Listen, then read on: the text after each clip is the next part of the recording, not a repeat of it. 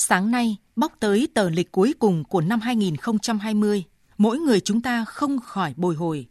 Có lẽ chưa bao giờ chúng ta trải qua một năm với nhiều cảm xúc đến vậy. Đó là những lo lắng, sợ hãi khi phải đối mặt với dịch bệnh COVID-19 diễn biến phức tạp, khó lường trên toàn thế giới. Đó là sự mất mát, đau thương do thiên tai, bão lũ gây ra, đặc biệt ở khu vực miền Trung.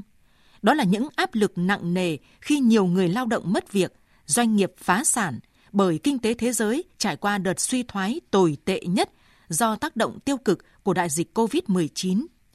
Trong bối cảnh phải đối mặt với rất nhiều khó khăn, thách thức lớn và bất ngờ như vậy, Việt Nam đã và đang cho thế giới thấy sự chỉ đạo linh hoạt, năng động và bản lĩnh vững vàng. Dưới sự chỉ đạo sát sao của Trung ương Đảng, sự điều hành quyết liệt của chính phủ, Việt Nam nổi lên như một điểm sáng hiếm hoi về tăng trưởng và phục hồi kinh tế sau dịch COVID-19 và thiên tai.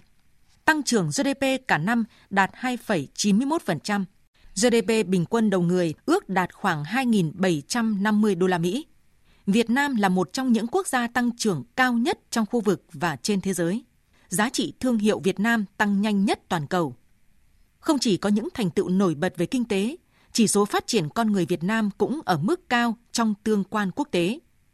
Năm 2020, Việt Nam đảm nhiệm thành công vai trò Chủ tịch ASEAN, Chủ tịch Đại hội đồng Liên nghị viện ASEAN và Ủy viên không thường trực Hội đồng Bảo an Liên Hợp Quốc.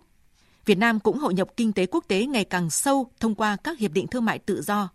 Việt Nam đã đạt được mục tiêu kép chống dịch thành công, giữ được tăng trưởng kinh tế và tạo đà sức bật phục hồi sau dịch, an sinh xã hội được đảm bảo.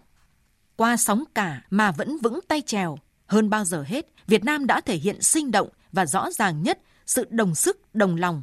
Những giá trị truyền thống tốt đẹp được hun đúc từ mấy nghìn năm lịch sử của dân tộc đã được bộc lộ và sáng rõ trong những tháng đã qua. Tinh thần đoàn kết, truyền thống tương thân tương ái, sức sống mãnh liệt, nỗ lực sáng tạo, đối mặt với khó khăn, tinh thần lạc quan.